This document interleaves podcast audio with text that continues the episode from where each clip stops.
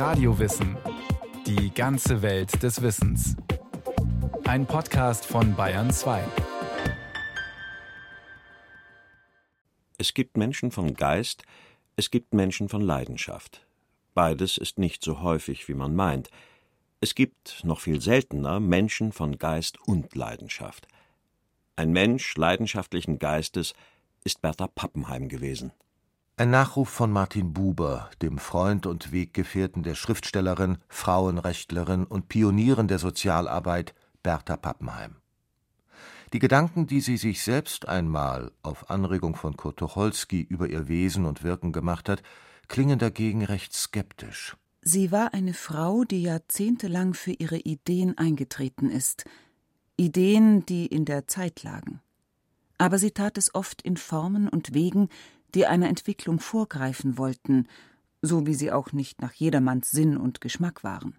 Bertha Pappenheim, Tochter aus gutem Hause, setzte sich für die gefährdeten, gestrandeten und traumatisierten, die in Not geratenen Frauen und Kinder ein, kämpfte gegen Unterdrückung, Missbrauch und Prostitution, half den jüdischen Opfern der russischen Pogrome.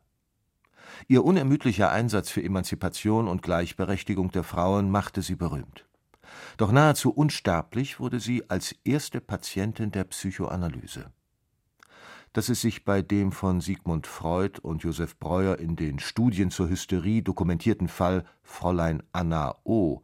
in Wirklichkeit um Bertha Pappenheim handelte, war lange ein wohlgehütetes Geheimnis, das erst Ernest Jones in seiner neunzehnhundertdreiundfünfzig erschienenen Freud-Biografie lüftete. Sie selbst soll nie über ihre Therapie beim Wiener Nervenarzt Breuer gesprochen haben. Doch beginnen wir mit dem Anfang.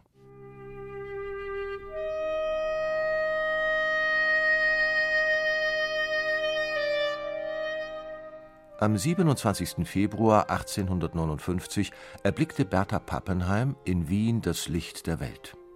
Ihre Eltern, Sigmund und Recha, entstammten wohlhabenden jüdischen Familien in Pressburg, dem heutigen Bratislava, und Frankfurt am Main. Sie verlebte eine behütete Kindheit im stark religiös und konservativ geprägten Milieu. Ein Milieu, in dem sich die Frau als minder bemitteltes Wesen zu fügen hatte. Gegen diese Rückständigkeit rebellierte sie ein Leben lang. Trotzdem den alten Juden die Erfahrung der Unentbehrlichkeit der Frau nicht entgangen sein konnte, wird das weibliche Kind bei ihnen als Geschöpf zweiter Güte betrachtet. Das geht schon aus dem verschieden betonten Empfang eines neuen Weltbürgers hervor. Wenn nach glücklich überstandener Geburt der Vater oder andere Anwesende die Wehmutter fragten, was es ist, dann konnte die Antwort entweder befriedigt einen Knaben melden oder mit deutlichem Mitgefühl an der Enttäuschung nichts, ein Mädel oder nur ein Mädel. Das Leben dieser kindlichen Mädchen wickelte sich ausschließlich in dem engsten Rahmen und unter der strengsten Aufsicht der Familie ab. Die bemüht war, so früh wie möglich eine gute Partie für die Tochter des Hauses auszuhandeln.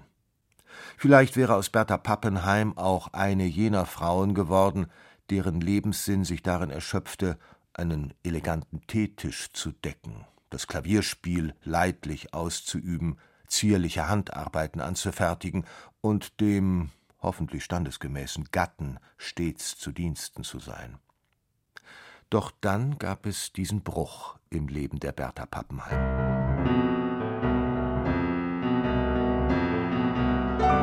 Es geschah in Ischl während der Sommerfrische der Familie. Berthas leidenschaftlich geliebter Vater wurde sterbenskrank und brauchte intensive Pflege. Während die Ehefrau tagsüber an seinem Bett saß, wachte die Tochter des Nachts. Doch die aufopfernde Pflege schwächte die zart gebaute und sensible Bertha sehr. Sie erkrankte und bekam starke Hustenanfälle. Man befürchtete, sie habe sich beim tuberkulosekranken Vater angesteckt. Ein renommierter Wiener Arzt wurde zu Rate gezogen, den die Dichterin Marie Ebner von Eschenbach in einem Vers gepriesen hat. Herrn Doktor Josef Breuer, dem Freunde, der mir teuer, dem Arzt, dem ich befehle, den Leib, den Geist, die Seele. Eine tuberkulöse Infektion konnte der erfahrene Mediziner ausschließen, doch Außer dem nervösen Husten waren da ja noch andere Symptome. Breuer vermutete zunächst eine Geisteskrankheit. Aus seinem ausführlichen und einfühlsamen Krankenbericht geht hervor, wie sehr ihn Bertha Pappenheim, alias Anna O., von Anfang an interessierte. Ihr Zustand von Schwäche, Anämie, Ekel vor Nahrung war so schlimm geworden, dass sie zu ihrem größten Schmerze von der Pflege des Kranken entfernt wurde. Bald wurde ein auffallendes Ruhebedürfnis in den Nachmittagsstunden deutlich, an welches sich abends ein schlafähnlicher Zustand anschloss. In diesem halluzinierte sie schwarze Schlangen, die aus den Wänden kröchen, und eine, die am Vater hinkroch, ihn zu töten.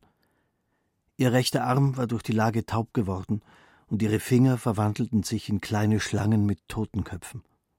Anhand der verwirrend vielfältigen seelischen und körperlichen Symptome stellte Doktor Breuer bald eine eindeutige Diagnose: Hysterie.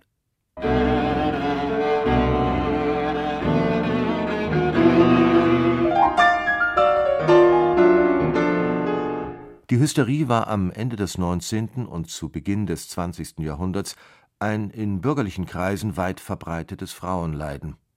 Die Sozialwissenschaftlerin und Herausgeberin des Buches Wahnsinnsfrauen, Sibylle Duda, schreibt in ihrem Beitrag Erkundungen über die Hysterie: Die Leiden der Hysterikerinnen hatten viele Gesichter. Sie litten unter Lähmungen, Taubheit, Stimmlosigkeit, Schielen, Sehschwäche verschiedenster Art, krampfartigen Anfällen, Erstarrung, Muskelerschlaffung, Migräne, einseitiger Unempfindlichkeit. Sie konnten sich ärgerlich, tobend, schimpfend, schreiend, ängstlich, depressiv, niedergeschlagen, zornig äußern. Übrigens alles Symptome, die auch Bertha Pappenheim aufwies. Sibylle Duda hält die Hysterie, wie andere feministisch orientierte Autoren auch, für eine Möglichkeit, unbewusst gegen die rigide traditionelle Rollenzuteilung zu protestieren und sich somit den gesellschaftlich geforderten Aufgaben als hingebungsvolle Mutter und Ehefrau zu entziehen. Doktor Breuer, der auf der Suche nach effektiven Heilungsmöglichkeiten für diese mysteriöse Krankheit war, erhoffte sich viel von einem Verfahren, mit dem der französische Arzt Jean-Martin Charcot in Paris experimentierte: der Hypnose. Auch Sigmund Freud pilgerte, wie viele seiner Kollegen, an die Seine, um bei Doktor Charcot in die Lehre zu gehen. Breuer hatte mir, schon ehe ich nach Paris ging, Mitteilungen über einen Fall von Hysterie gemacht, den er in den Jahren achtzehnhundertachtzig bis achtzehnhundertzweiundachtzig auf eine besondere Art behandelte, wobei er tiefe Einblicke in die Verursachung und Bedeutung der hysterischen Symptome gewinnen konnte. Er las mir wiederholt Stücke der Krankengeschichte vor, von denen ich den Eindruck empfing, hier sei mehr für das Verständnis der Neurose geleistet worden als je zuvor. Handelt es sich bei der Hysterie, der Königin der Neurosen, um die Krankheit einer vergangenen Epoche? Oder werden Ärzte und Psychologen noch immer mit ihr konfrontiert? Frage an den Münchner Facharzt für Psychiatrie, Neurologie und Psychotherapie, Doktor Karl-Joachim Zander. Hysterische Störungen sind auch eigentlich heute noch als Krankheitsbild akzeptiert, aber wir sprechen heute oft gar nicht mehr von Hysterie, sondern von dissoziativen Störungen einerseits oder histrionischen Störungen auf der anderen Seite. Also wir, wir meiden so ein bisschen den Ausdruck Hysterie, weil in dem Begriff Hysterie ist der Begriff der Gebärmutter mit impliziert. Das heißt, es ist auf Frauen bezogen und auf Frauen auch ein bisschen fixiert gewesen. Wir wissen heute, dass das weder geschlechts- noch klassenspezifisch ist und dass dissoziative Störungen sowohl bei Frauen als auch bei Männern vorkommen können. Und wir haben heute auch eine Reihe von Modebegriffen, die hier äh, mit assoziiert sind. Dissoziative Störungen sind heute auch beinhaltet im Begriff der sogenannten Borderline-Störung und im Begriff der multiplen Persönlichkeit. Das sind alles sozusagen die etwas modischen, modernen Konzepte, diagnostischen Konzepte für das, was man früher in dem großen Topf der Hysterie einfach mit einbezogen hat. Die Vielfalt der Symptome und die Tatsache, dass jeder Fall anders lag, ließ mitunter den Verdacht aufkommen, die Patientinnen simulierten ihre Krankheit. Was hat es damit auf sich? Mit der Simulation wird auch immer etwas beabsichtigt. die hysterischen Störungen, das war ja das Wichtige an der Entdeckung von Freud und auch Breuer, sind Störungen, die einen unbewussten Hintergrund haben. Also den Patientinnen und den Patienten ist erstens nicht bewusst, was sie da äußern oder tun. Und das war ja bei der Pappenheim auch sehr auffällig. Sie haben oft hinterher auch gar keine Erinnerung an diese Episoden. Ein besonders bizarres und die Patientin stark belastendes Symptom war ihr Sprachverlust. Mehr und mehr wurde sie von der Angst gequält, verrückt zu werden. Im Laufe der rund zwei Jahre dauernden tausendstündigen Therapie sollte sich herausstellen, begonnen hatte alles am Krankenbett des Vaters. Damals, als Bertha die schwarzen Schlangen sah und sich einzureden versuchte, dass diese Erscheinungen ja gar nicht wahr sein konnten.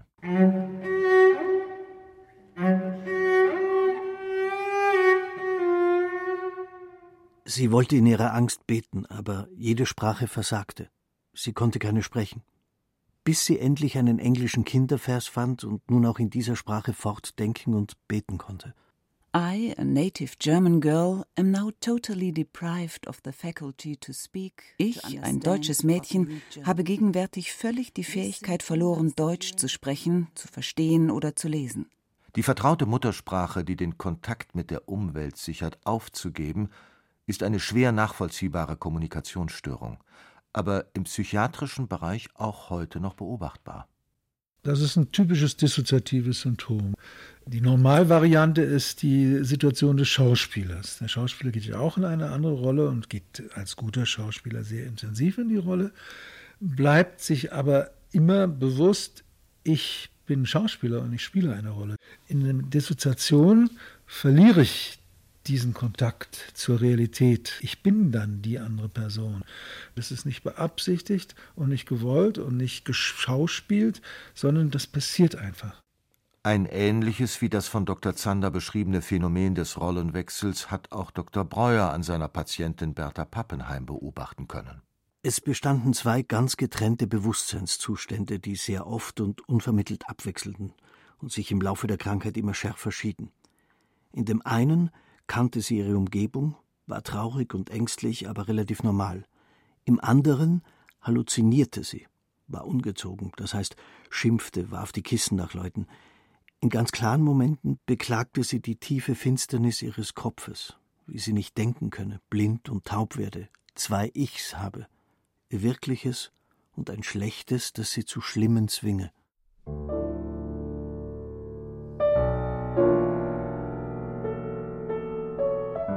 Am fünften April achtzehnhunderteinundachtzig starb Sigmund Pappenheim. Für die Tochter ein traumatisches Erlebnis. Denn man hatte sie schon Monate vorher nicht mehr in sein Krankenzimmer gelassen, worunter sie sehr gelitten hat.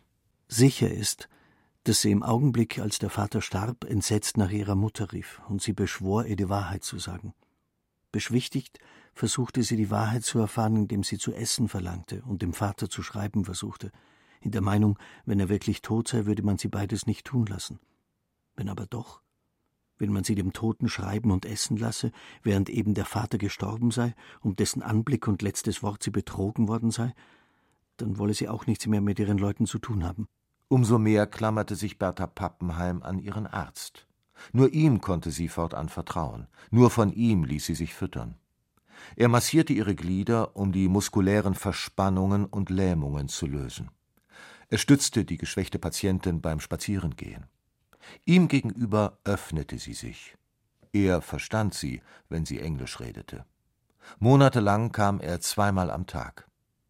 In rund tausend Stunden entwickelten Arzt und Patientin gemeinsam eine Therapie, die Bertha Pappenheim Talking Cure, Redekur nannte, oder manchmal auch eher scherzhaft Chimney Sweeping, Kaminfegen. Eine therapeutisch-technische Prozedur, die die Seele reinigte. Indem die Patientin begann, frei zu reden, zu assoziieren, entdeckte sie, dass ihre Symptome verschwanden.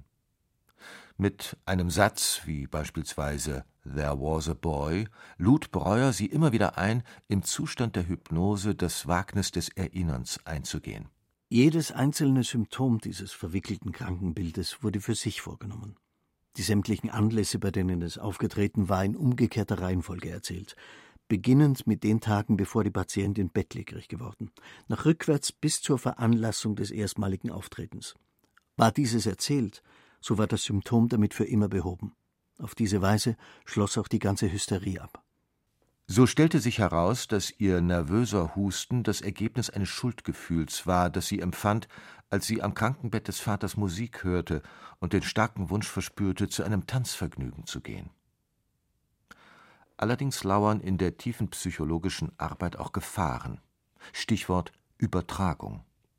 Sigmund Freud. Jedes Mal, wenn wir einen Nervösen psychoanalytisch behandeln, tritt bei ihm das befremdende Phänomen der sogenannten Übertragung auf. Das heißt, er wendet dem Arzt ein Ausmaß an zärtlichen, oft genug mit Feindseligkeit vermengten Regungen zu, welches in keiner realen Beziehung begründet ist. Übertragung und Gegenübertragung. Problematische Aspekte im psychotherapeutischen Setting, mit denen Freud eher zurechtkam als sein älterer Kollege Breuer. Da Freuds Verlobte, Martha Bernays, mit Bertha Pappenheim befreundet war, interessierte sie sich für deren Therapie und vor allem für deren Beendigung. Und unter dem Siegel der Verschwiegenheit plauderte ihr zukünftiger Gatte einiges aus. Breuer hat ihre Pflege aufgegeben, weil seine glückliche Ehe darüber aus dem Leim zu gehen drohte. Die arme Frau konnte es nicht mehr vertragen, dass er sich einem Weibe, von dem er so offenbar mit viel Interesse sprach, so ausschließlich widme, und war gewiss eifersüchtig. Nicht in der hässlichen, quälerischen, sondern in der still verborgenen Weise. Sie erkrankte, verlor ihre Stimmung, bis es ihm auffiel und er den Grund erfuhr, was natürlich Gebot für ihn war, sich ganz von seiner ärztlichen Tätigkeit bei dieser Patientin zurückzuziehen. Therapieabbruch, ein heikles Thema. Geht er dann noch vom Therapeuten aus, können alte und neue Symptome geweckt werden. Warum das abrupte Ende der Zusammenarbeit mit Breuer bei Bertha Pappenheim sich nicht zu einem neuen Trauma entwickelte, erklärt der Münchner Nervenarzt Doktor Karl-Joachim Zander unter anderem mit dem starken Willen der Patientin, endlich ein normales Leben führen zu können. Eines stand bei mir fest. Ich wollte mich zu einer Berufstätigkeit vorbereiten. Die meisten Patienten mit einer dissoziativen Störung sind sehr tatkräftige Menschen, die sich durchaus auch um andere kümmern können und die karitativ sehr intensiv tätig sein können.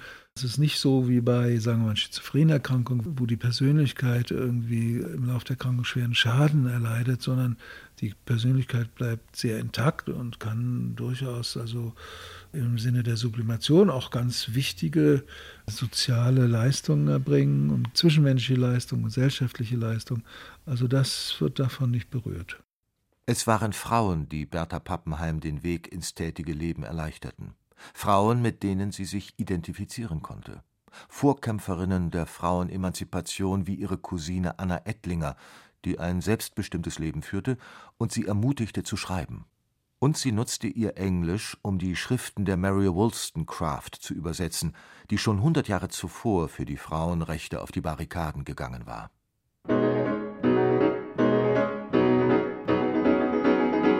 Als sie achtzehnhundertachtundachtzig mit ihrer Mutter nach Frankfurt zog, war Bertha Pappenheim Ende zwanzig und damit dem schicklichen Heiratsalter entwachsen. Ihre ganze Kraft widmete sie von da an der Sozialarbeit. Sie schenkte Suppe aus, leitete ein Waisenhaus, gründete ein Heim für jüdische Frauen und Kinder und den Jüdischen Frauenbund. Sie entwickelte die Idee einer Weltsammelvormundschaft, bei der prominente Zeitgenossen eine Pflegschaft für jüdische Waisenkinder übernehmen sollten. Ein Projekt, für das sie Albert Einstein gewinnen konnte und das als Modell für eine weltweite Kinderschutzorganisation angesehen werden kann. Ein anderes Herzensbedürfnis war es, das Elend von Menschenhandel und Prostitution zu beenden, mit dem sie bei ihren Bordellbesuchen im In- und Ausland konfrontiert wurde. Für ihre Mitarbeiterinnen war Bertha Pappenheim die starke Frau, die gepflegte Erscheinung, der man ihren enormen Einsatz für andere nicht ansah. Denn auf schönen Schmuck, elegante Kleider und Pelze wollte sie auch bei ihrer Sozialarbeit nicht verzichten. Sie, die ihr Leben lang ehrenamtlich arbeitete, setzte ihr Vermögen auch ein, um besonders begabte Mädchen zu fördern und ihnen beispielsweise zu einer künstlerischen Laufbahn zu verhelfen. Welches Charisma Bertha Pappenheim ausstrahlte, schildert ihre Mitarbeiterin und erste Biografin Dora Edinger. Sie war zart gebaut, klein und schlank, aber von stählerner Energie. Ihre feinen Züge verliehen ihr Schönheit. Ihr Haar war vollkommen weiß, vorzeitig weiß. Das Blau der Augen war manchmal wie Eis. An ihrer Stimme war nichts Ungewöhnliches, es lag mehr an ihren Worten. Sie sprach wie ein Prophet. Doch ein Gedicht, das sie wohl in einem Moment der Erschöpfung, der Resignation und Einsamkeit schrieb, zeigt ihre Verletzlichkeit und welchen Preis sie für ihr emanzipiertes und engagiertes Leben zu zahlen hatte. Mir ward die Liebe nicht, drum leb ich wie die Pflanze im Keller ohne Licht, drum tön ich wie die Geige, der man den Bogen bricht. Mir ward die Liebe nicht. Ironie, Kampfeslust und Verantwortungsbereitschaft. Ihr Freundeskreis, den sie liebevoll bewirtete, und wohl auch die späte innige Beziehung zu der achtunddreißig Jahre jüngeren Hanna Kaminski stabilisierten sie trotz aller persönlicher Krisen und Anfeindungen, die nicht selten aus den eigenen Reihen kamen. Therapeutische Hilfe hat Bertha Pappenheim nie mehr in Anspruch genommen. Ihre Einstellung zur Psychoanalyse war ambivalent. Und obwohl ihr die seelische Entwicklung ihrer Schutzbefohlenen sehr am Herzen lag, lehnte sie deren psychoanalytische Betreuung konsequent ab.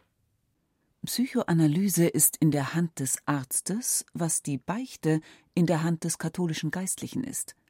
Es hängt von dem Anwender und der Anwendung ab, ob sie ein gutes Instrument oder ein zweischneidiges Schwert ist. Ein Nachtrag. Als Bertha Pappenheim neunzehnhundertneun nach Amerika reiste, war auch Sigmund Freud dort auf Vortragstour. Sie sprach über die Unterdrückung der Frauen, er über die Entstehung der Psychoanalyse. In seiner ersten Vorlesung widmete er sich der Krankengeschichte von Bertha Pappenheim, alias Anna O. Wenn es ein Verdienst ist, die Psychoanalyse ins Leben gerufen zu haben, so ist es nicht mein Verdienst. Ich bin an den ersten Anfängen derselben nicht beteiligt gewesen. Ich war Student, als ein anderer Wiener Arzt, Doktor Josef Breuer, dieses Verfahren zuerst an einem hysterisch erkrankten Mädchen anwendete. Fräulein Anna O.